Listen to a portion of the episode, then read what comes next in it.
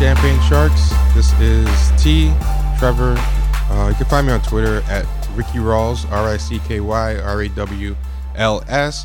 And we have with us D Mills. Hey everybody, it's D Mills. You can catch me on Twitter at MDMills79. Glad to be in. And we have with us a guest, Shannon Strucci. If you could just tell the people who you are and where to find you. Hey, um, I am on Twitter at Plenty of Alcoves. I do video essays on YouTube, and I also make short comedy and horror films. And just some quick house cleaning, housekeeping. I never remember which one it is. I don't know if this is going to be a free episode or a subscriber one, but in case it's a free episode, uh, subscribe by going to patreon.com forward slash champagne sharks. Also, review and rate the podcast on iTunes. That also helps. And tell a friend. And yeah, that's basically it. I'm not going to do too much uh, house cleaning. I want to get down to business and talk to our lovely guest Shannon. Yeah, so uh, Shannon I actually met in person first. We met in um, New York, and it was funny because I had already been a watcher of your work on YouTube. So we met Mm-hmm. uh, by coincidence. It was after talking I realized that I'd actually watched your videos. It was the uh, first time it ever happened to me. It was really weird. Uh, It was cool, but I was like, oh, and being recognized in person because I knew who you were from you being on Chapo and Twitter and stuff, but we had never interacted. Yeah, yeah. And um, you know, it's funny. The first video I saw of you was funny. I don't think you were even talking about movies. I think you had a one-off video where you were in your car talking about some fast food. It was awful. Somehow that was the first one I saw. It was. It's a video. Um, there's this uh, sketch comedy show in Atlanta called Ladies Night that I wanted to submit to, and I made that for it. And it's not my best work. It's just me eating mac and Cheetos in a hot car in Georgia and like spitting up fake blood and stuff. Yeah, Uh, yeah. and I was so embarrassed because you were like, "Do you like? Do you do car? Like, I think I recognize you. Do you do car videos? Do you do something in a car?" And I was like, "Oh no, that's the worst thing I ever made." so I was actually I was talking to someone uh, who I like really look up to who does like YouTube review stuff. I was telling them that story, and they were like, "Oh, I've seen that video too." And I was like, "No, why does this keep happening?" Um, yeah, Yeah, I think at the time I met you, that was like the only video I saw. saw. Then, then I went back and saw saw the other ones, and and, and they were they were very good. They were much more Mm-hmm. Thank on you. brand. Like Yeah, that I one thought is your whole silly. brand was just was just yeah. I thought your whole brand was eating in cars. But Yeah, and, like, that was just a one off. Uh, oh no, it was just like a parody of stuff. Yeah, I do. I mostly do video essays on uh, film and media, like film theory, film culture, uh, media theory, stuff like sometimes with more of like a leftist sl- slant, and sometimes uh, not. And I also do movie and video game reviews, though not as much. So that is more like more, I guess, uh, academic and serious versus just like I said, a stupid Yeah, video I've seen the um, video game stuff, but but some of the stuff is too like inside baseball for me because I don't know much about Mm-hmm. video games and stuff. There's a lot of me that kind of wants to get into video games just so I know what a lot of people are talking about They're great. There's- It's a very I've uh, I'm not like a gamer or whatever. It's not a big part. Like I don't have the money or the time to spend on it, and I'm not that invested in it. But as far as like a new, an emerging art form and what it can do, it's uh, really cool and just really fun. I like video games a whole lot. Yeah, Yeah, T, you know, video games nowadays, man, they the budgets for those things and stuff like that approach like the levels of like big bu- big Hollywood blockbuster productions. Like, Mm-hmm. and they look like movies. I saw a Yeah. video game trailer. It took me about 30 seconds of the two minutes of watching it to realize it wasn't a movie. Yeah, I mean, they're using voice actors, expensive Mm-hmm. CG effects, all kinds of stuff now, man. It's it's really became it's become a huge uh, enterprise now, man. It's insane that where it's come since the days of like Donkey Kong and stuff like that. Yeah, yeah, but you know it's funny? I like those games better, not because maybe they're I don't know if they're objectively better, but just because I can actually play them. Like Mm-hmm. I go to my gamer friend's house, he tries to make me play a game, and there's like 12 buttons now. and the Some of last them get really complicated. Oh my god! I, I'm like, how can you keep track of what all these buttons do and use them like seamlessly? you sound like a seventy year old. Oh, dude, dude, I totally am. When it comes to video games, I am because the last system I owned was a Sega Genesis. Oh damn! Yeah, you.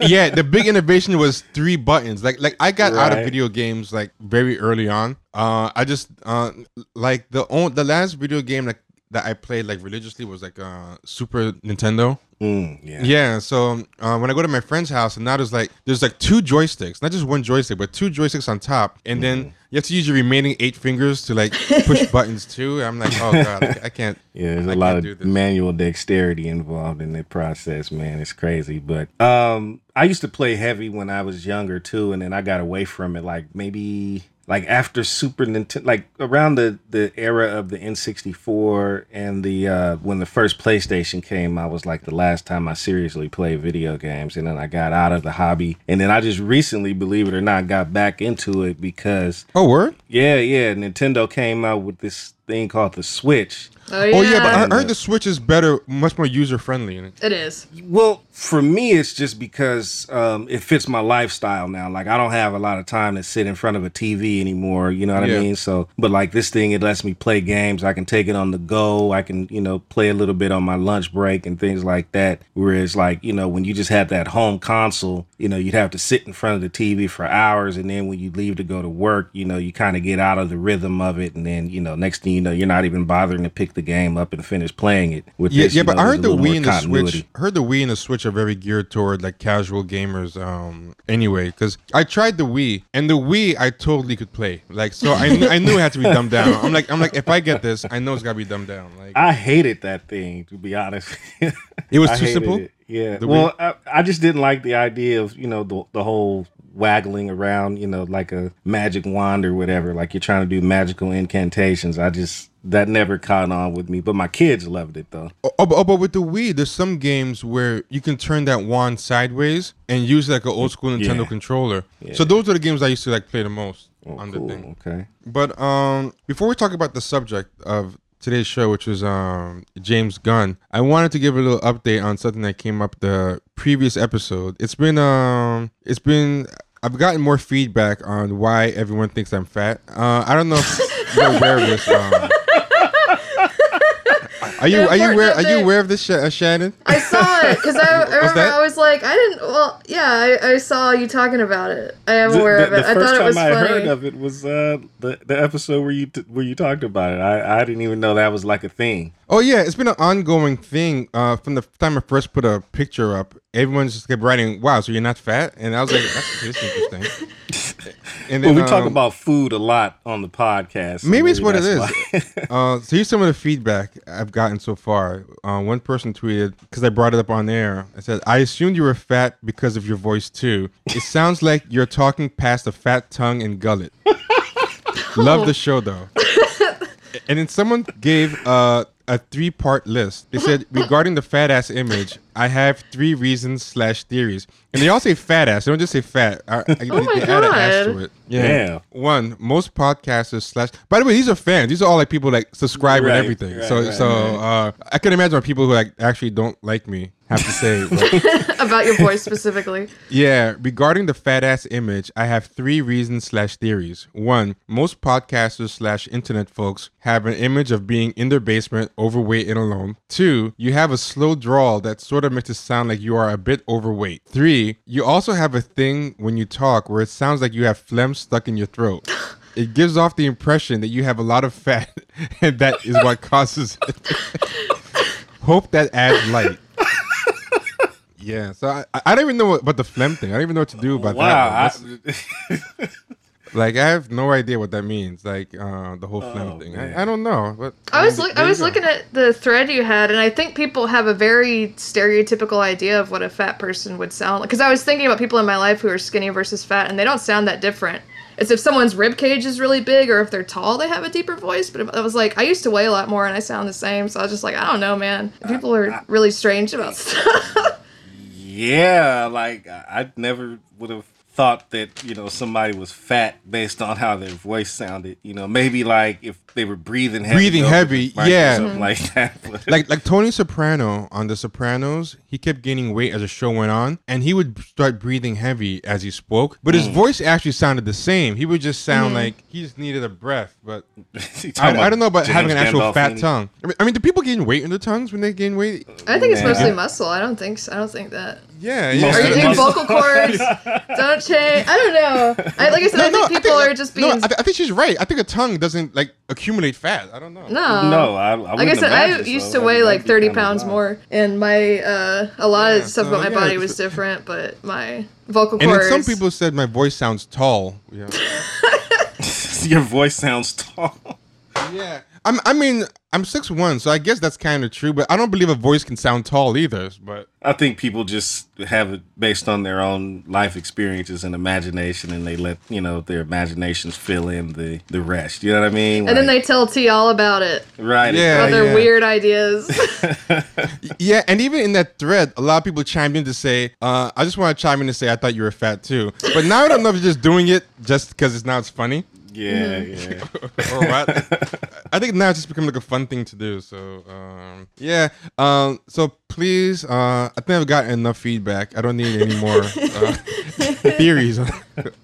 Uh, but yeah, going back to the James Gunn thing, uh, I'll let you um, describe what happened, uh, Shannon, because you've been doing, I think, more reading than us on it. Uh, well, here I have the where's the tab I have open. So he James Gunn had these tweets from like 2009 to 2011 that were like about they were just like edgy edgy edgelord jokes about like pedophilia, uh, using the word tranny, stuff like that. And then he had in 2011 he had a blog post about the X Men. I think that was like really really homophobic, like trying to be funny but just like edgy humor. And in uh, around or 2011 2012, GLAAD reached out to him and was like, hey, this is really inappropriate. And then he gave what seemed like a really sincere apology. And he never had any posts like that after 2012. And then a couple weeks ago, Mike Cernovich uh, and all those freaks, whatever, dug up all these tweets and uh, made a huge deal out of it. So, uh, Ted Cruz was implying he was actually a pedophile. He got fired from the Guardians movies for stuff that he said. What is it? The oldest ones were like nine years ago. I think the latest ones were like 2012, right? Yeah, yeah, there's one right there. Uh, Eagle Snatches Kid is what I call it when I get lucky. That one was 2012 uh, from Yeah. looking at the screenshot. So six years ago. I mean, the weird thing about those jokes is they weren't particularly even funny, really. They weren't fun. They're not, none of them are clever or funny at all. yeah.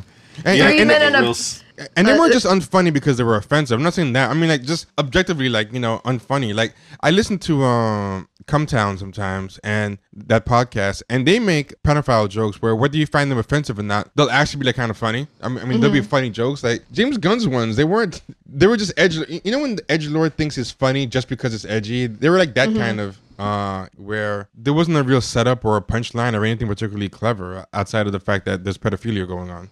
I think it was uh, Jordan Searles on Twitter was talking about if you go to an open mic, this is the kind of like the, the just like unfunny, like I'm being transgressive stuff. Yeah, yeah, yeah. It's like it's funny because it's transgressive, and not Mm-hmm. you know, in spite of being transgressive. Yeah, that type of stuff. Yeah, but did you see any of the tweets, D? Um, you know what? Oddly enough, I seen. Um, I think I just saw the Dave Batista thing. Other than that, I haven't really uh, paid too much close attention to. I knew this was what was going on with him, but Mm-hmm. uh, I haven't been looking at any of the tweets. Uh, here, here are here are Wasn't there, some. wasn't there like a video or something that, um, or was that Oh, a yeah, different he- situation? He linked a video and he said he called it like a pedoph something. He made an implication it was like an orgy or like a bunch of kids having sex or something like that. And then uh, all these people were like, "Oh, it's you know." He linked pornographic images of little kids, but it was really it was like a chorus of, of girls singing "I touch myself." He was making a bad joke, but then of course like that gave all these people the opportunity to be like, "Oh, I don't really know what he linked, but it was probably like a pedophile orgy." It's, that that's what happened with the video. Oh wow, okay. Because because I saw another video where it was like a guy.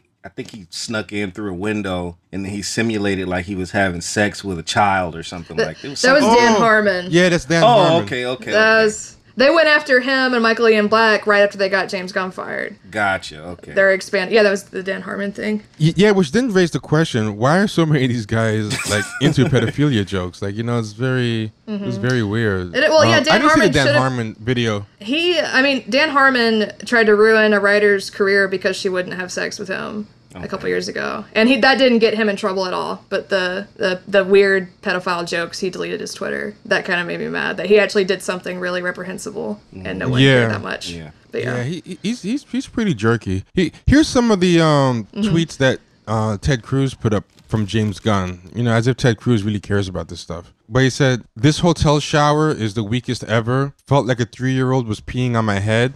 Uh, uh, three men and a baby they had sex with. Hashtag unromantic movies. It's like one of those hashtags where you take an existing title and make it like unromantic. So he changed three men and the baby to three men and the baby they had sex with. Let me just read one more. He said, oh, here goes. Hashtag sad children's books. The Hardy Boys and the mystery of what it feels like when Uncle Bernie fists me. But I mean, these are all kind of funny, but he wasn't actually like, you know, seriously advocating pedophilia. I mean, it was tasteless, but he was just bringing it up to be funny, which is, um, I mean, it's bad, but to me, the key of it was he apologized for it like years ago, and he hasn't done it since, you know. And one of the things a lot of these alt right people who were doing dishonest arguments were doing was they were going into people's threads and saying, well, seems like you guys have some hypocrisy going on, libs, Uh because you are against Roseanne and you want Roseanne fired for saying bad things, but now you're defending uh, him. Like, make up your mind. Then people were just responding like, well, in one case, because Roseanne and Trump were saying the things down to the wires and like just yesterday, and they didn't apologize until after they got fired. Whereas this guy apologized like six or seven years ago and actually hasn't done it uh, since. And then they would just change the subject, which is what they do when uh, like they would just respond with things like, "Well, just say you hate conservatives and get it over with," you know? like, like, All right. Yeah. Yeah. and Roseanne's comment was like racist. There Yeah, was a, a clear like intent to hurt. Yeah, and, and aimed at a specific person. Like, like, Yes. it was it wasn't like Gunn was saying was was telling a, a young person on the internet, "Well, I'm gonna molest you," or yeah. something like yeah, yeah. Like Roseanne's thing was target was racist and targeted at like a specific human being, and it just happened like last month or something. And her feed was crazy too. All like Pizzagate and QAnon stuff. Like it wasn't an Yeah. oddity either or a joke. It- Yeah, yeah. she's been uh, she's been nuts for years now. you know, Roseanne is. You know, I think it was her that was. She did some stuff where she dressed up in like a Nazi regalia and mm-hmm. stuff like that too. So I mean, you know, nowadays it just seems like there's no statute of limitations on you know digging up past information on people, particularly stuff that they've written online, tweet, especially with Twitter. I don't know why it is with Twitter, man. Like you go back and you find tweets from people from like 2011, 2010, things like that, and then they'll pull it up and say, "Oh, this is what this person said." The person may have totally forgotten about those tweets or what have you. Mm, but, I uh, found that's old tweets for myself. Yeah, I found old tweets for myself because I actually deleted like my old tweets. Mm-hmm. I found old tweets. I'm like, wow, this is stupid. But that's interesting about Twitter. There was a period where just nobody knew how to use Twitter. Like, Yep, yep. And there's two things that work against Twitter is that it's total impulse shit. You can just tweet the most impulsive shit when you're bored. And in the beginning, when you have no followers, it's really easy. Like, you know, there's no one to be like, well, that's wrong, Mm-hmm. you know? And then the second thing is from like a good period of time, like 2008 to maybe 2010, just nobody knew how to tweet. I think it was just like Rob Delaney and like Kelly Oxford, like the only two people at the time who could actually like tweet like pithy and funny things and like very true. Yeah. Yeah, yeah. Everyone was just making like really bad jokes or talking about what they were eating. Like it was, uh, Yeah, yeah, yeah. People Yeah. were trying to tweet like they would write on their Facebook and shit like that. yeah, yeah, yeah. People were tweeting like the Facebook wall or whatever, like just like kind of corny jokes and corny links. Like, like I think I had a bunch of like inspirational quotes, like unironic, like like real, real like um Buddhist stuff, and yeah, it was it was terrible. Like now there's an actual language and style to Twitter, you know? Right. Yeah. and like uh, social mores, like what you're supposed to do and not supposed Yes. to do. Very true. Yes, exactly, exactly. So, what's your feeling on um, what's been happening with not just this, but just the overall culture, like gaming, um, the pe- these social justice types who are kind of um, making examples out of a lot of people and letting themselves be weaponized by the Cernoviches of the world. I mean, because to me, I would think common sense. If you're like some social justice black woman or minority or queer Tumblr type, you'd have more hatred for a Cernovich or a Milo than you would for a James Gunn, but that doesn't seem to be the case. Uh, maybe people don't want to dig that deep or think about it. They consider it a win if a you know like a, a straight white guy who said something problematic. Well, then he's a bad guy and he needs to be gone. And this is an opportunity, rather than like this is a alt right person weaponizing something to someone who's maybe not that bad of a person, and they will keep doing this, and they're not. They're just going to keep. They're going to get more emboldened. I think people don't want to look at the wider context. They don't want to think about like that they're just supporting a corporation. They're not doing like how this isn't going to help anybody. This is going to make everything worse. This is not like an opportunity for something good. But people, I guess they they're so desperate they'll take whatever they can. It's also get. weird what a church like Marvel and DC these things are to these people because they seem to have more loyalty to the corporation and just the concept. Like they really love Marvel movies and whatnot more than they actually like the talent because I saw things online where people were saying, "Oh yeah, good job Marvel getting rid of James Gunn. Uh, now you can get like a woman of color in there to do it instead, or get a queer person." Here's the trans person you can hire. And I'm like, okay, if you like the characters and the movies, you owe more to James Gunn than you do to the Disney executive who's you know, in the office, like you know, counting beans, like it, like those those were his written and directed uh movies. I mean, I know that Disney gives notes and whatever, but I found it weird how people were kind of siding with this. And also, if it's about like white male tears, I mean, on one side you have uh S- Cernovich, who's white male and like alt right, And like And a, you I think he had like a convicted rape or there he had rape allegations or something. Yeah, Not just jokes. Like he's like a monster. Yeah, Yeah, or something like that. I real haven't read it. sleazeball. Mm, and he's had the jokes, and he's had the jokes Mm-hmm. too. In addition to, but like you said, not just that, but he's had the actual al- allegations. Allegations, and then those people, those bean counters at Disney, like if you look at that board, it's all like white guys that are Mm-hmm. those executives, you know, with a handful of uh other types. So it's like even if your thing is about white male tears or whatever, on every side of this is basically white white men. So it's not like you're rooting against the white men in favor of some non-white people. It's it's very bizarre how these people are as far as siding with corporations and like not saying James Gunn is poor or you know a working stiff, but he's much more closer to in this scenario of all the parties involved. He's much more closer to the working guy than the Disney exec. You know? Mm-hmm. Yeah.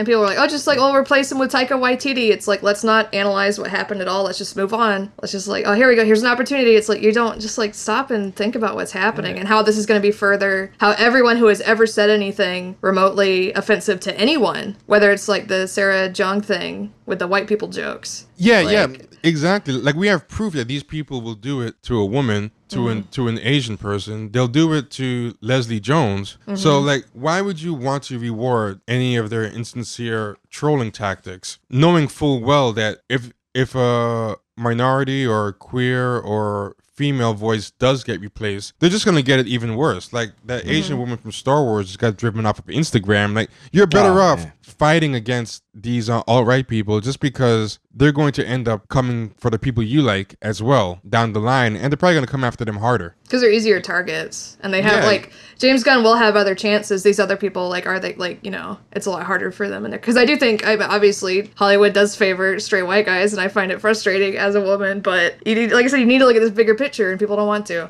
Yeah, and, and something that's interesting too, and what I mean about them just so in love with corporations and brands, so un unquestioningly like uh in love with them is there was this tweet talking about and it was a tweet by a guy who looked uh black and queer, but it was a tweet attacking Zoe Saldana for sticking by James Gunn and also the rest of the cast. And there's the guy Bautista who uh, is Hispanic, you know, and, and Zoe Saldana is uh, black, a woman, and Latina. And these people, all these like Tumblr types, like the replies were full of people with like, you know, half the shaved head with the purple hair or like um, rainbow profile pics and black like black women and stuff. But like like they all look like kind of like nerds, but nerds of color or queer nerds or whatever. And they were saying stuff like "fuck Zoe Saldana," she can go too. Fire the whole cast, you know. Uh, they don't need them. Like you know, bye bitch, and all this shit. I'm like, whoa, like. Aren't you guys supposed to be all about representation or whatever? Like, you're so want to get this guy, James Gunn, like, taken down and get the white male tears in favor of getting some voice you like better to like direct and write the next one that you wouldn't to see like the whole cast get fired including the black woman in the cast. Like it's i don't mm-hmm. understand what these people want. They just seem to be kind of miserable and reactionary. They're very reactionary they're, like- vi- they're so reactionary. It's just well it's like this kind of person is good this kind of person is bad this person did something bad they have to be excommunicated. Everyone who supports them is my enemy and they all have to be ruined they all have you have to be destroyed. I get like even at my level if i say something people don't like or if i'm friends if i barely associate with someone i get very angry messages from people because it's about control. It's And- not and it- about doing the right thing it's about controlling people. And what's interesting about them too, like they get mad at the Guardians of the Galaxy cast for being uh having loyalty to this guy who you know did a lot to give them a, a big break, Mm-hmm. and who they realized was instrumental to the to the movie's success. Um, more than because I think a lot of these people they think these characters are actually real, so they think the characters just show up and just and just act. That's the way they act. They really think these people are like real, like you know, like like there is just people like writing them, like you know, the, you know, like they think like these these characters, like James Gunn just showed up and recorded them like it was a reality show, like you know, the characters just showed up and just lived out their lives, you know, and then uh, James Gunn was just there to just capture it. But I mean, he pretty much wrote and retooled and did whatever. Yeah, but I think because these people are kind of not loyal to anybody themselves, they can't understand anybody being loyal because they turn on their own all the time. Like I notice a lot of these like online like geek activists and stuff, they're always quick to cancel somebody for something that they were just friends with last week, like another activist or you know another um figure on the scene or another YouTuber. Like they're always canceling each other, even like their so-called allies, like you know or whatever, or excommunicating somebody new who was you know on their side. Like they eat their own. So I can see why they would not understand why somebody would actually be loyal to somebody. You know what's interesting with these people? Uh Shannon and I were talking about this before we got on air, but we're but we're seeing how there's like two types of these types of people. And there's the types who are aspiring to break in. They want to become a writer at Marvel or DC or they want to do screenplays or whatever. It happens on high on as higher level as like Roxane Gay. Like, you know, Roxane Gay will be like um she'll critique like a, a movie or a hiring decision and, and then she'll add, Hey DC, hire me to write Batgirl. Like, you know, like the campaigning for jobs. So it's always a constant self promotion with yeah, the but, critique but, or whatever. yeah. but at least with those types, they'll be kind of loyal to their own. Like if Ava DuVernay gets a break, Roxane Gay will be like, "Go Ava, Black mm-hmm. excellence." Like you know whatever. Very supportive of other people. Mm-hmm. Y- Yeah, yeah. Like like they might cheer the downfall of like some white male tears, but overall they won't go too hard because they want to get hired and they know that some of these white people are gonna be the ones who are gonna hire them. and they also have friends that they want to see get put on because if those friends get put on, they might reciprocate. Kind of like how Ta-Nehisi Coates got Roxane Gay hired. You know, they want to hook each other up. But then there's this second type who are not trying to break in. All they want to do is get the narcissistic the narcissistic supply that comes from getting retweeted or retumbled or getting replies or going viral. So those types I think are the ones who really don't have any loyalty to anybody and just want to kind of not only tear anything down, but they see anybody breaking from the pack or anybody climbing out of the barrels. You know, you know the whole crabs in a barrel thing. They view it as some kind of betrayal. Like you know, if you don't stay kind of broken and attacking like like they are, and I think those are the ones who most like, um, oh, it's great. James Gunn is getting fired now. They'll hire like you know. X, Y, and Z person. And then X, Y, and Z person, they'll probably turn on them next year anyway. I I've been really impressed by how Bautista has responded to it because like I don't know him as a person, like I don't know how he treats people in his personal life, but he's he's saying today like if they don't use Gunn script, then he considers his basically considers his contract void. He's like if they don't use his script, then I'm out because he's legally obligated to do it. And I think especially like as a man of color, like he's like t- calling Disney uh, it's something about like Disney making him nauseous, and he keeps calling uh, Cernovich a cyber Nazi and a fascist. And like I, that's scary to do for him, I'm sure. And I just have so much admiration for Oh, yeah. someone who was just put. And he was Yeah. talking about like Chris Pratt is saying he's praying about this, and he's like, no, well, I this is I don't have time to do that. Like I, and I was like, wow, that is odd. That's so Yeah, he gave a he gave a definitive statement. Yes. I mean, without any qualification whatsoever, and you you you really don't see that a lot. Yeah. Like, people do things for self preservation. You know, they'll give some politically correct statement. You know, let's see what happens. Let's wait until all the facts come out. Blah blah blah blah blah. But I mean, he for him to come out and give that strong of a statement in support of James Gunn, you really don't see that a lot. So I, I say bravo to him. Uh, he he displayed a certain amount of integrity that you just don't see. And I wonder how much of the other people coming out in the cast too uh, took the cue from him because he came out very early and very strong and very unequivocally. And after that, that's when I started seeing so many other people in the cast come out. And a lot of times, like people will stay quiet on this stuff. You know what I mean? And um, I noticed after he came out, a lot of other people in the cast, including Zoe Saldana, Kurt Russell, and others, came out very strongly too. And I and I, like that the idea that it just takes some people to kind of speak out, and it's like a chain reaction like that. Well, I can understand the reluctance. I mean, let's be Oh, yeah, totally. be honest here. You know, anything to do with any type of pedophilia, you know, that's jokes or not, you know, that's a very touchy subject. Um, and something that, you know, particularly if you're a well established actor or actress, you know, you want to keep that public image squeaky clean, so to speak, and you don't want to be associated with anything like that. So, you know, from that perspective, I can understand somewhat the reluctance to come out and give a definitive statement like that. But at the end of the day, it, it seems like to me that cast is very tight knit. You know, they, it seems like they're a very close group. And, um, you know, if you're really a friend with someone on and off screen, man, you're going to come and you're going to stand behind beside them unequivocally, just like Batista did. I mean, that's, you know. One thing I found interesting was a lot of people got really upset with him, like you know, like "f you, Batista," whatever. Uh, and like I said before, people are like, you know, you can go, uh, you can let the door hit you where, Yeah. um, you know, if, or whatever.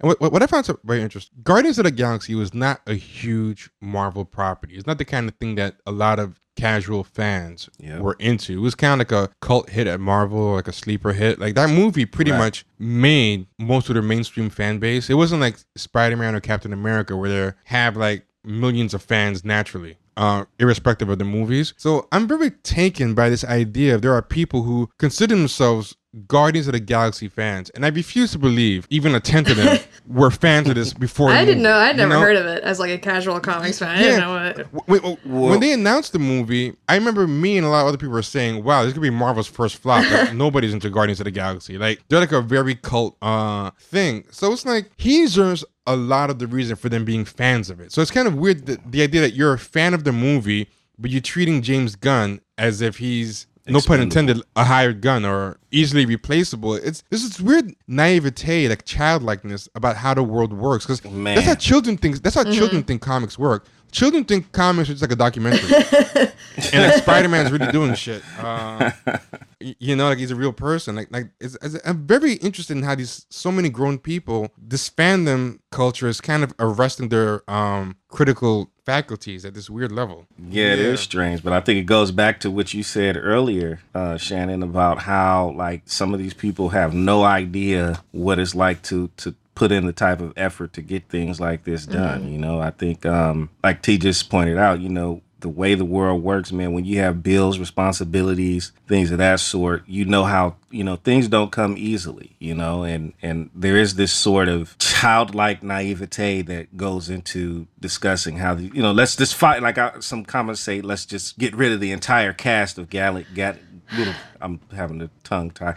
Guardians of the Galaxy, let's just replace the entire cast. You'll destroy the entire property, man. There's a lot of people that are invested in that franchise and in the actual people portraying those characters. So if all of a sudden, uh, you know, Drax is played by, you know, The Rock or something, or, you know, just to give an example, you know, I don't think it'll have the same impact as it had before, you know, and, and people don't take those t- kinds of things into consideration just let's just cancel the entire movie and replace the cast. It's like, what? Are you kidding me? Are you serious? Yeah, Disney don't want to do Right. that. People who are invested in it don't want to do that. Yeah, it's like people uh, like uh, Meryl Streep got criticism for not coming out sooner about Harvey Weinstein, and it's like I get she sh- like people should have or like Tarantino should have, but it's like when someone has that could ruin your career, could ruin your life. Like she Yeah, should have, but if you've never been in that position, I don't know if you should. Ju- I mean, obviously there's some cases where it's like yeah, sh- someone should have done something. I don't know. I because I've been in that position multiple times, and when I was younger, I really regret not doing the right thing. But it's also like I was young. Like this person, True. you know, I don't know. It's uh, One thing, one thing that was happening before people started speaking out in support of him, there was this kind of like watch list on Twitter and like these threads where people were just kind of like, "It's been a couple of hours, and here are all the people who are not saying anything." Uh, Scarlett Joh- on Twitter, Scarlett Johansson, and there- there's a list of all these people who weren't giving um public statements denouncing them, like, and they're trying to, to cancel people who weren't even part of the Guardians of the Galaxy like fr- Scarlett franchise. Johansson who had nothing to do with any of it. yeah, yeah, exactly. Like not even the Guardians of the Galaxy cast, but they're like, you know, Chris Evans. What are you gonna say? You know, and they're just trying to goad people into denouncing, and they're not even part of the Guardians of the Galaxy movie. But then the Guardians of the Galaxy cast not only didn't denounce him, but actually came out um supporting him, which was really um got on the nerves. But then I saw another thread a couple of days ago where a lot of people were jumping on and starting this narrative like, here's a list of all the people who have unfollowed James Gunn. Uh, Oh so let's my cheer them. So pathetic and weird. Yeah, but but listen, listen how weird it was. They're saying like Chris Evans, he doesn't follow him anymore, so and so, and it got to the point. Chris Evans and Don Cheadle both tweeted and quote tweeted each other saying, "We never followed James Gunn to begin with, so we never unfollowed him.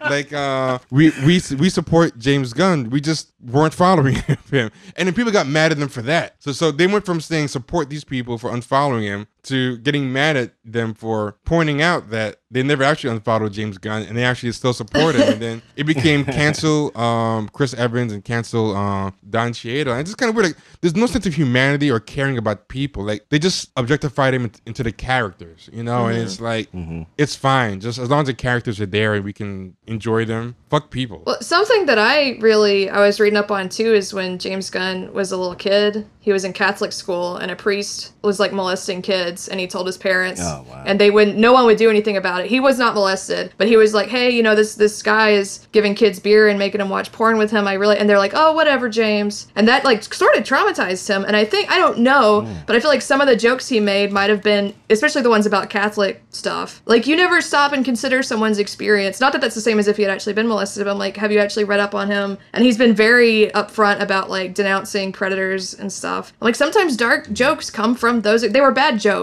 They weren't good. But I'm like, no one. But no one wants to. No one wants to look at any kind of nuanced, you know, or complicated. I usually, I- usually think it's dangerous if you have somebody who both apologizes and actually corrects their behavior Mm-hmm. before they get into the really big trouble. If you don't let that matter, I mean, it wasn't like he was hiding it. He apologized. No, he wasn't. it And it's stopped- also not like he assaulted and he stopped- anybody. Like Yeah, I'm very yeah, much, I'm very, very like I uh, got a lot of weirdos because I tweet a lot about like Devin Faraci, Max Landis, people who are like predators. I think they should be gone. Yeah. I have no patience. Or for like, well, you know, people can change. I was like, I don't care if they change. Like they've done, they had their chance. But when you just make bad Yeah. jokes, I'm like, come on.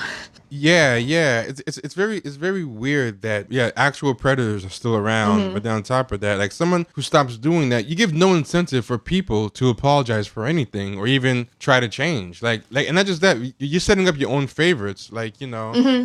Because one d- one day is gonna be one of your Oh, own. yeah. Oh, yeah. Who, and when you have this zero tolerance thing, it's gonna really um, bite you in the ass. And it doesn't work on the alt right because the alt right doesn't hold themselves to any standards. No, they don't care. You know, no, they don't. I Yeah, it's it's only gonna hurt you. Uh, speaking of like real life things that he's done that are go against that narrative, you um shared something about him and Dylan Sprouse and Jared Leto. I thought this was a good example of someone whose actual real life actions um are actually like anti predator. Yeah, he. Well, I had no, one of my uh, friends on Twitter had told me about like a long time ago. James Gunn was on Ambien. It's funny that he was on Ambien because that was Roseanne's excuse too.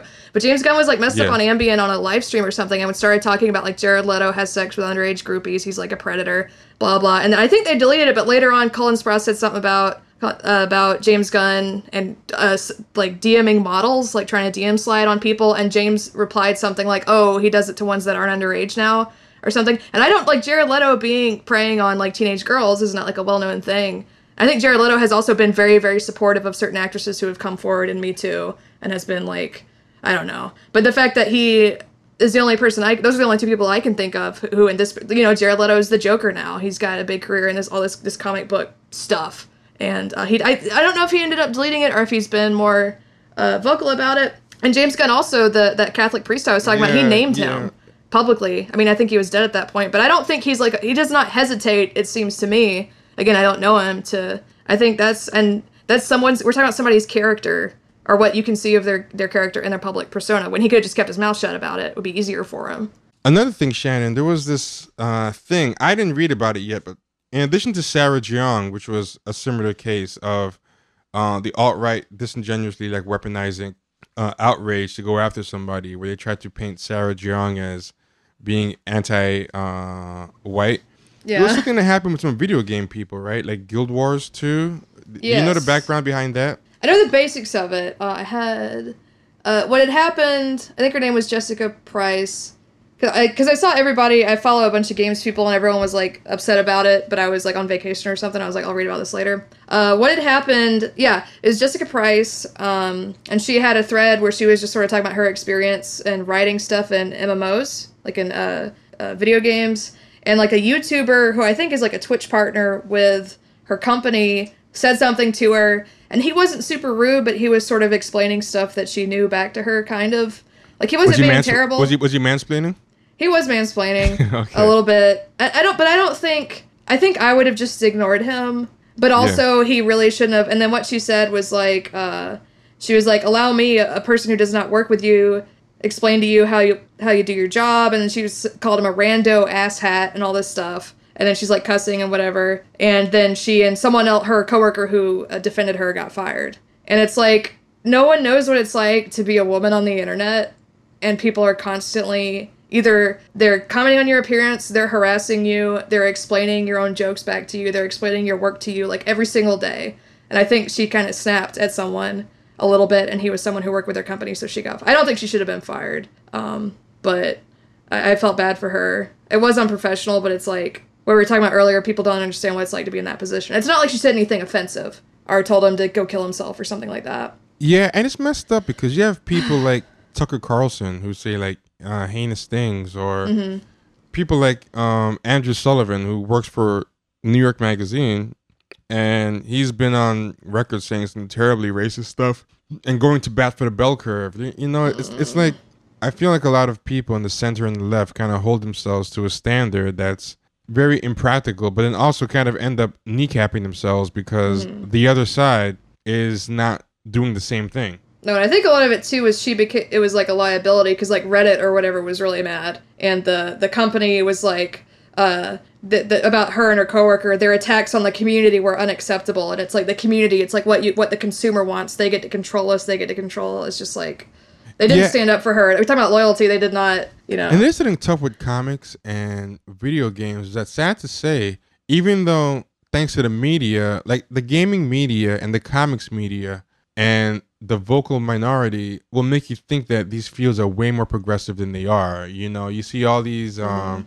gamer media people and comics media people writing for these sites, and they look like, you know, the Tumblr crowd. I think a lot of them probably get to start writing on blogs and Tumblr. like sites like Waypoint and Kotaku and stuff do have are a lot more progressive, and then the comment sections are just yeah, yeah, exactly. The comments would be like totally uh different, and I think it kind of emboldens a lot of these creators or companies or studios to want to pander to these people because they start believing, oh, there's way more of these people than really exist, and then what ends up happening is either a lot of their um progressive pandering doesn't actually sell because a lot of like the reactionary white men like um who are the base aren't liking it. Or even worse they end up getting outraged and attacking. Like marvel had to walk back a lot of it. i mean whether you argue whether marvel was truly progressive or just trying to pander to tumblr like regardless of the sincerity or not they were trying to push a lot of diverse characters and have like queer characters and all this stuff they had to push they got pushed back on so hard and there was that whole uh comics gate thing that oh yeah. they've pretty much walked like everything back uh, That sucks. I haven't really kept up with that. I don't keep up with comics that much, Yeah. but it sucks if the backlash if they I mean, to be honest, a lot of the stuff wasn't very good, but then again, a lot of the stuff that panders to like middle-aged white guys wasn't particularly good either. Like, if if if quality was enough to um cause something not to be published, there'd be a lot of popular comic books that would not uh be in be in existence. Like like what they were doing for um for minority and queer characters wasn't necessarily that much worse than a lot of hip hit books that pander to the old old white men, with the exception of one called America. There was one called America that was about this um Latina superhero. That one was really bad. Like like, like it was just Harry Potter, but everyone instead of powers had an oppressed identity. So it was like Oh, just like the Burger King Kids Club, Captain Planet kind of thing. Y- yeah, yeah, exactly. So, so picture like the girl goes to like a Harry Potterist type of university, and everybody has like powers instead of like magic on this like weird intergalactic or magical campus. But their powers seem secondary to the like identity. So there's like, hey, I'm body positive, you know, and my power is this, and I'm fat, and hey, I'm such and such, and you know, It's very a very shallow, yeah, uh, obvious. Yeah. Yeah, Uh, and it, and it was very, very calling attention to itself and very like proud of itself and patting itself on the back. There was no even real story there, but basically they had to walk it all back. That fan base did not exist to the to the level that thought they did. I also suspect a lot of those people don't actually spend that much money. They just like to pirate things or capture the gifs to make you know you know like For animated yeah, social capital on Tumblr or whatever. yeah, yeah. Like I don't because if you if you look online, they're not really those people don't really do like very big reviews of the books. Really, they just kind of isolate certain gifs and just say like yes. Yeah, because I, I think I am more than a lot of uh, leftists. I do, I do care a lot about representation. I do think, because like I, some of my research into it, I do think it does, it can have like a legitimate impact, like uh, contact hypothesis and parasocial relationship theory. Like people who are prejudiced against gay people who watch Will and Grace, of all things, it actually helped with their prejudices. Like they've, like there's been a study about it and stuff. But when it's like really shallow, like okay, can we capture this market kind of like like we had talked about the Ghostbusters movie and all this kind of stuff, or like Wonder Woman or anything like that, or the way people will, will go to bat for something, or at least like you're saying, go to bat for it on the internet and then not buy it, not actually support the creators, not support them when they're under attack by alt right people. Like I don't, I don't know what what good it does to just have a very shallow. Because I know like there is a market for it. I don't watch it, but I know Steven Universe is huge right now. Oh yeah, it's, it's like a very progressive show made by like a, a bisexual woman, I think, and it's very overtly queer. Like Legend of Korra is very. There is a market for it if it's good. yeah. That's the key. If it's if it's good, which is, I think is a very and not if. shallow pandering to. Yeah. But then people will accuse everything of pan- like all right people. They'll look at Star Wars has a woman in it now, so it's pandering to SJWs, and they've ruined Star Wars because there's a, a black person and a woman in it. So it's bad now. It's like it's so especially doing film stuff online. I would never make a Star Wars video. I just couldn't hand like I'm pretty tough when it comes to harassment, whatever. But it would just be it wouldn't be worth how angry people would be at me for talking about a movie. It's silly. Yeah, a lot of people that you know I thought were kind of like friends got like really mad at uh me for tweeting and making fun of new Star Wars movies to the point like people were like, "Are you gonna talk about it on the podcast?" When I you know what, it's really not worth it. Like, uh, I think no matter what side you come on with that movie, that movie is just very it's a, it's very triggering for a lot of people on both sides. Like you know, like like if you like it, a lot of people would be like, "Oh man, you're you're giving into like pandering or whatever." And if you don't like it, people are like, "Oh, you must dislike it for alt right reasons. You're a closeted uh, misogynist and whatever." It's it's, it's very interesting how that. And that's the thing. That's the thing too. It's a pop culture. It's like a product. It's Disney. It's got mil- like millions and millions of dollars went into it. It's all, and all these movies are directed by straight white men too. And it's very Yeah. like I, don't, I haven't seen the new Star Wars movies. I know it means a lot to certain people. Whatever. I, but I don't. I can't. I'm not gonna make myself pretend to care about. Not that people are necessarily pretending to care either. But I'm not gonna pretend to care about Star Wars to try to be more progressive. I'm like I know like actual marginalized creators who are working really hard to make weird stuff who will never get a chance because people That's- only want to support this stuff. Well, that's the funny thing with a lot of these people, and we've pointed this out before. Like, I want to do a show about actual black-owned, black-created like uh, comics because a lot of these Mm-hmm. people they only care insofar as people are getting representation at the big two companies or the big three movie studios. But an actual black or queer-created comic or movie show or, or television show or movie that is not getting co-signed, sponsored like the white mainstream establishment, they have no interest in. So Right. there's like 10, 20, 30 minority owned and done independent comics and movies just languishing that these people have no interest in. But if uh, they make a black Iron Man who's a woman, you know, even if it's written by a white man, like uh, this white man, Brian Michael Bendis, created a, a black female Iron Man. And yes, yes, that's right. She's a she's a girl, but she's Iron Man.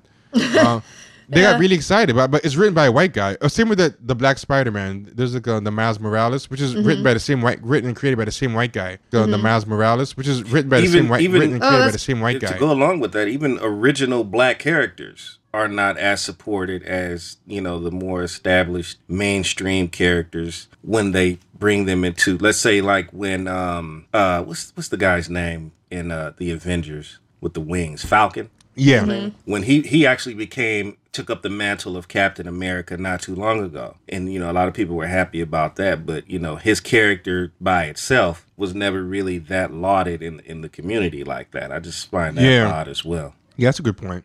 That's a good point too. Maybe people just want that mainstream approval or to be a part of it, yeah I think that's I what it guess. And they don't yeah. really care about creatives and marginalized. Yeah, it's because, like I said, I do think. Yeah, yeah. Yeah, I think because I you important know too, what's funny?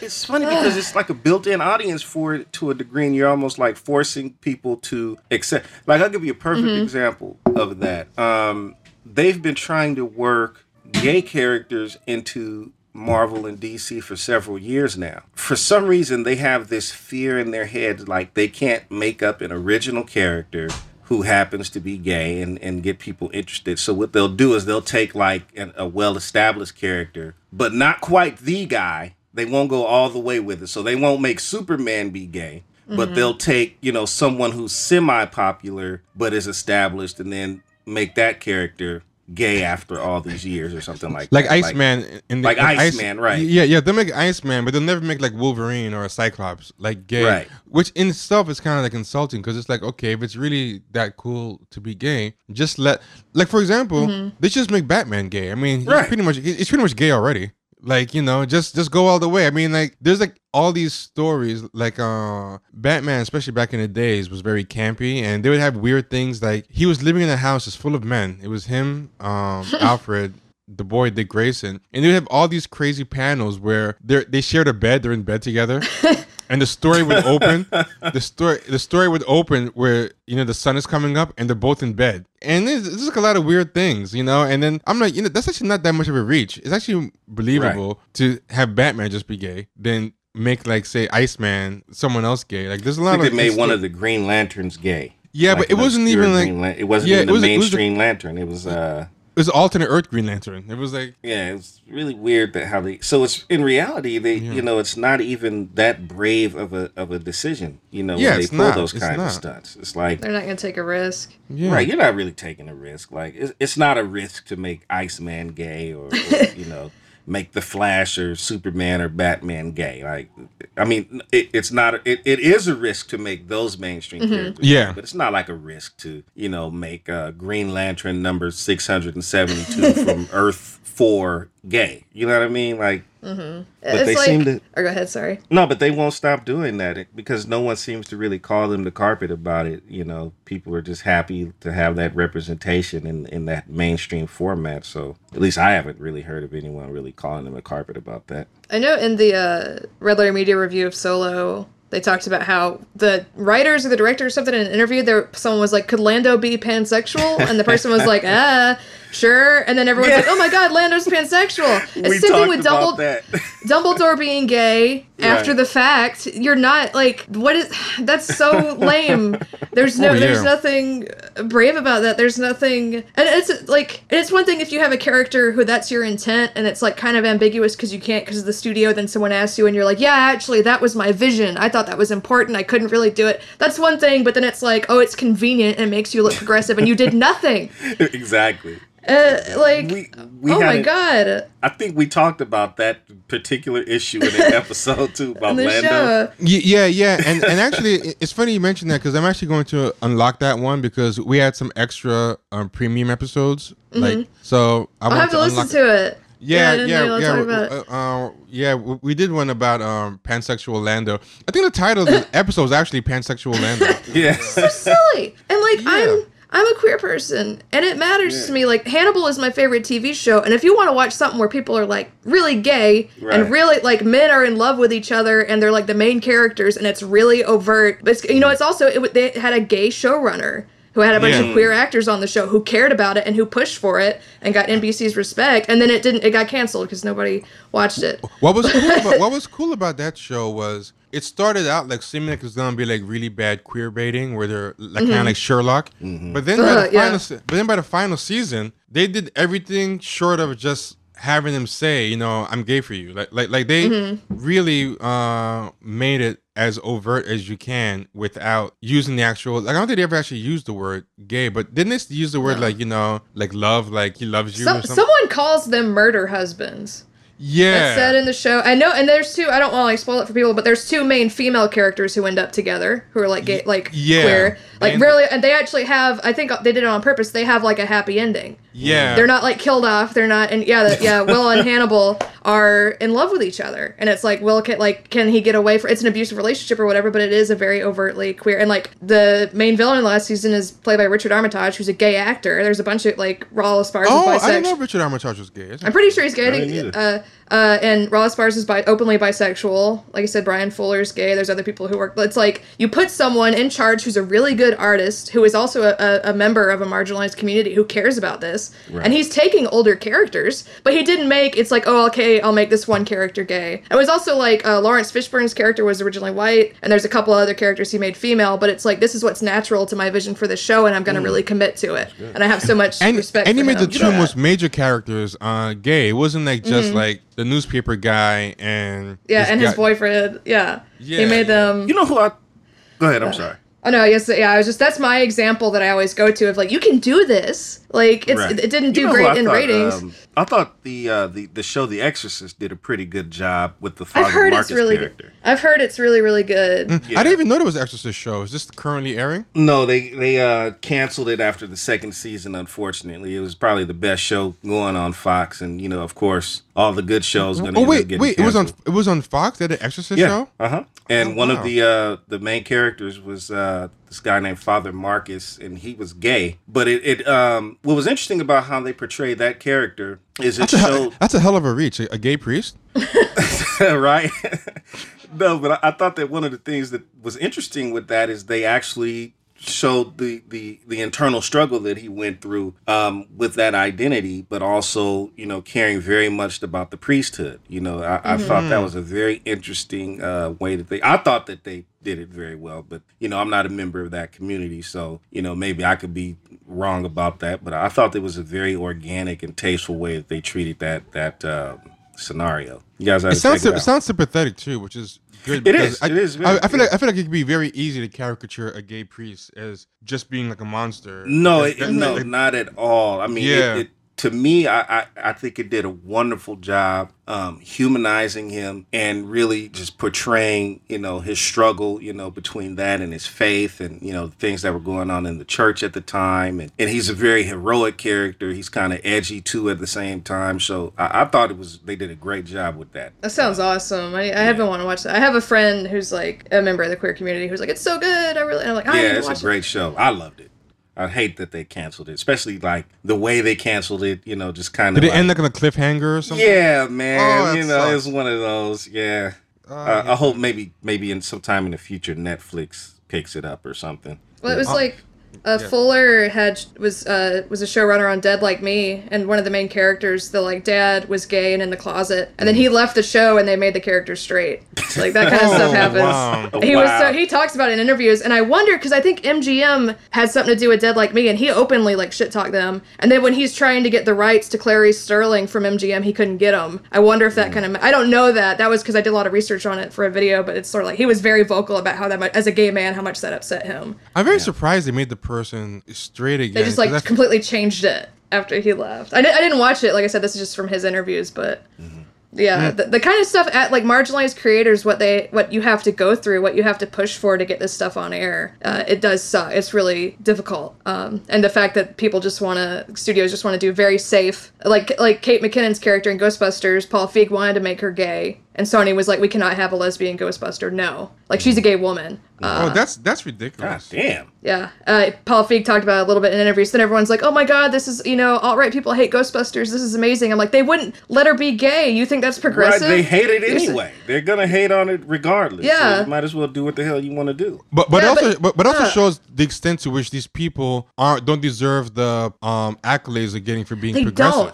don't. They don't. It- It's, she's a gay actress. Let her be a gay character. It's twenty. It was like 2016 or whatever. Right. Like who? No one would have been. That people are already upset. People already were like sending rape threats to Leslie Jones and all this. Like let, let her be. Right. But no, they're like, no, we got to play it safe. But then uh, in the in the public, they're like, we're so brave. We're so great for doing this. For taking know, an it- established property and turning them women. It's kind of like Black Panthers. It's kind of like Black Panthers and the politics of Black Panthers. Like, they got so Mm-hmm. much props for being like pro-black and progressive, but it's like the the ruler of a the autocratic monarch of uh, African nations working with the CIA to depose the anti uh, imperialist, rightfully replacement leader. Like there's a there's a inherited monarch who's autocratic who is working with the CIA to help fight the guy who replaced him fair and square who wants to fight against imperialism like you know and he's working with the CIA to stop um the freedom fighter who wants to help black people all around the world. And people are like oh my god this movie is so pro black and so this and that. And it's like oh my god the,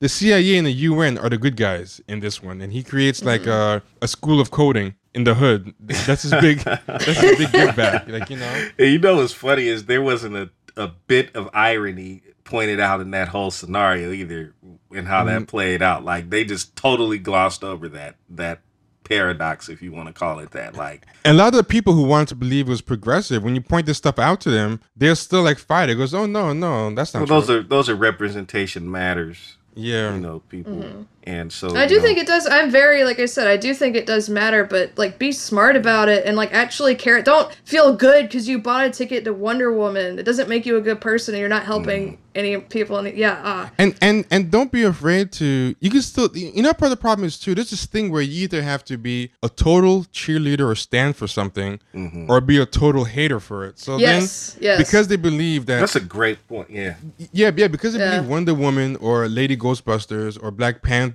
is doing something good, they have to like Love it. everything about Yeah. it and not be willing to hold his feet to the fire on anything. Mm-hmm. And you can like something and still criticize them. I mean, that's what being an adult is. Like, you know, you can criticize your kid or your parents and still love them and still Mm-hmm. think they're like a net positive in your life. But that that's another way these people are childish because that's how ch- children think. When children are like mad at their parents for something, they'll like yell, "I hate you, mom!" Like you know, Mm-hmm. and um, they'll like forget everything good like their parent did. Like it's part of that same childishness, I think, that manifests a lot of ways uh, with yeah. these people. it's uh, petulance in a sense, you know. It is. It's that type of petulance, and it's like the parent that gives their child everything, and then you know they say no one time, and you know it's the, the end of the world. You know that they're they're a horrible Yep. parent all of a sudden. You know it's a, it's a similar reaction. But I mean I- these these to to tie it kind of back to the James Gunn situation. It's kind of like that in what what ended up happening with him. I know that um, we talked about like nuance not being allowed to be a part of the discussion when it came to James Gunn and you know some of the experience that he had in the past and things like that. I think that like now, man, there's certain words, certain topics that are so verboten, you know, that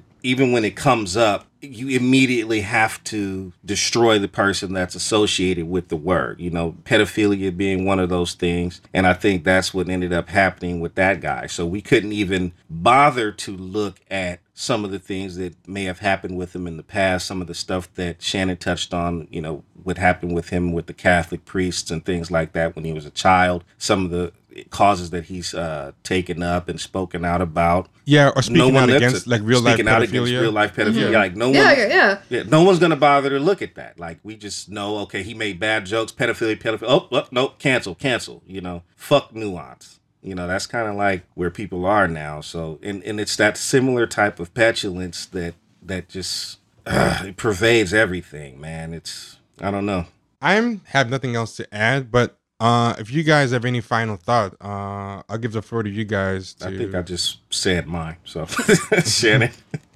For me, uh, one thing I did tweet about it's very this whole thing. It's really personal to me because I uh, grew up on the internet. I, uh, you know, in the mid 2000s, I was a teenager. I made posts on a lot of forums. My by the time I had Twitter, I didn't do this, but I used a lot of language I don't use now. I said a lot of stuff. I used slurs and stuff. I was like sort of an edgy kid on the internet. And if people, I mean, some of the stuff I said was as bad as what James Gunn said. I'm very open about it. I don't pretend to, you know what I mean? I'm not acting like I've always been perfect. But I'm like, I my YouTube channel is called Strucci Movies, and I was tweeting like, you know, if you have a problem with anyone who has ever said anything problematic, I have bad news about the YouTube channel Strucci Movies because you'll hate me, and I can't change who I was 10 years ago. Mm-hmm. Literally nothing I can do can change what I said, but I've changed as a person, and I'm not gonna say, you know, I have posts on the internet where I said like retard or I said faggot or whatever, and I'm like, now I think that's awful. I don't think it's funny, but mm-hmm. I, you know, I, but I, mm-hmm. I don't I didn't if even I- know until I didn't even know until recently that tranny was a slur. That's the thing too. Yeah, I've known people. I've known uh, comics who had no idea. I talked to like an older relative once who was like, "Oh my god, I had no idea." Uh, and it is, and it's a very like that's the thing. I Yeah, and, and, and what was funny was somebody was calling me out for an old tweet. I guess search my name in tranny, Mm-hmm. and then um, Jeez. I was like, you know, I didn't know that was a slur, but I haven't like used that like in years. But they were calling me the N word in the tweets that they were calling me out, which is Oh my god. which is like you're you're knowingly you're knowingly using like uh, a slur. This has to, yeah, this has to be kind of bad faith. Uh, Yeah, yeah. so then, yeah. so then I'm like, uh, why am I gonna apologize to you? Like it's uh, you Yeah, know. and it- but, but but but they felt they had license to do it because I had used the word tranny in the past, even if it was um unknowingly using the slur. They felt they gave them license to knowingly use a slur back on me, which kind of shows the kind of bad faith that some of this stuff mm-hmm. happens in. And for me, like I living in the South, I have a lot of friends who are trans. Who like I have a friend who got evicted for being trans on like three days' notice, and I have friends who almost got beat up for going to a Waffle House bathroom, a single stall bathroom, like physical violence. Not like it's. I understand why people are upset about it and why they go so far because it is so hard. Like for that specific community, the way people are dehumanized and like legally not allowed to use the bathroom and stuff. It's so just I get so upset, you know. So I get people, but it's also like people don't grow up on Tumblr. They don't know. A lot of people have never met a trans person, and they obviously shouldn't say disgusting, dehumanizing things. But I've known most multiple people in my personal life who are good people who did not know that was a slur. But the second that's the thing too. The second I explain it to them, they're like, "I'm sorry, I won't say that again." They're, it's like you evolve, and not that you have to cap- capitulate to every single demand, but when you realize you're hurting someone, you should be given the option to evolve. That's how I feel about it. Because I'm getting a little uh, worked up, but yeah, I feel this, all this stuff. It, like working in, in in film and knowing so many people in these communities and all this, I I feel I have a lot of feelings about it. But yeah, that's my that was my main thing of like I understand why people are upset, but you have to like people you gotta let people be human and find people who are actually predators, who are actually bigots, and and target them. Um, the last thing, the last thing I'll say, um, do you want to give people like uh, a description of your YouTube channel and like uh, maybe your favorite uh, suggested um, starting thing for your YouTube channel? Because I was gonna suggest the eating in car, eating in the car thing, but you said that's not. I need uh, to delete that. I've thought about deleting it, but I'm like, I should let. That's the same thing with not deleting those old forum posts. I'm like, it's my my problematic past, my terrible, unfunny videos. Um, uh, a lot. Of, what I'm working on now is a series called uh, Fake Friends, which is about parasocial relationships, which is a one-way relationship with a celebrity or a media figure, um, where you feel like you're their friend and they don't know you at all. And it's the our culture has completely like people uh, exploit audiences with this, but then audiences feel like it's a personal betrayal when someone does something wrong. And I think that's really fascinating. I've been doing a ton of research on that. So the first Fake Friends episode, that one is I'm about to release the second one, which is like two hours long. It's like a feature length thing. Um, also, I uh, yeah, I, I saw the first one. It was pretty good. Thank you. I'm really uh, excited. I don't know when this episode will be out, if the second one will be out uh, by then. I hope everyone checks that out. And I think my uh, video games essay is a good way to, one to start with. It's pretty light. It's about like the nature of art criticism and like art the our video games art debate, which I think is a dumb debate. Yeah, I the do. I first do. One, the first one I saw from you after the uh, eating in the car one was so you want to be a film nerd Mm-hmm. uh, series. I thought, I thought that was pretty good. I enjoyed that one. Thank you. Yeah. I, I I learned about the whole uh, debate between what is it? Andrew is it Andrew Sarkis and Pauline Kael about Mm-hmm. like there's a lot of good information about film beefs. I I didn't know there were film critic beefs and stuff. Oh, and, they're like, petty children, and they all ha- Yes, and yes. yeah, they're it's Oh like God, people who never Is, had a is life. that right? Is that right? Andrew Sarkis and Pauline. Kale? I think it's Kael? Circus. Were I haven't.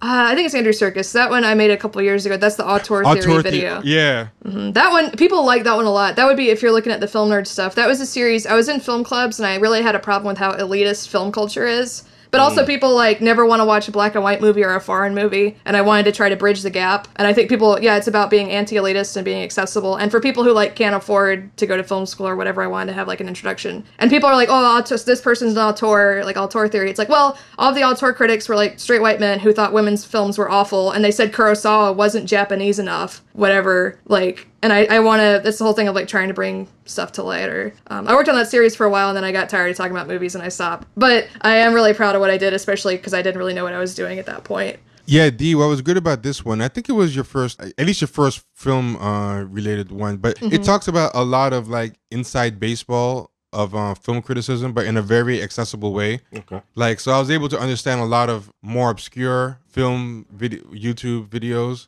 as a result of it because Thank you. then I went then I went down a rabbit hole of a bunch of stuff about auteur circus and Kael, and I was able to understand because a lot of those videos don't really explain stuff. They expect you to just know all the uh, inside lingo, beefs and yeah. whatever, and that that video helped you understand like a lot of other YouTube videos related to film. Cool. So it's a Thank good you. jumping on point. Okay. Yeah, I think yeah. it's like why make something that only people who already know it will watch it. I'm very big on that, like being educational. I have a problem with a lot of film stuff or like feminist stuff online where it's only watched by other film people or other feminists. It's like, what's the point? yeah because like sort of- impenetrable and jargony and whatever. Yeah, I don't want to make. I try. To, I try really hard not to make anything like That's that. So always thank you been for a saying that. I criticism. appreciate. Or yeah, what? yeah. Sorry. no problem. Yeah.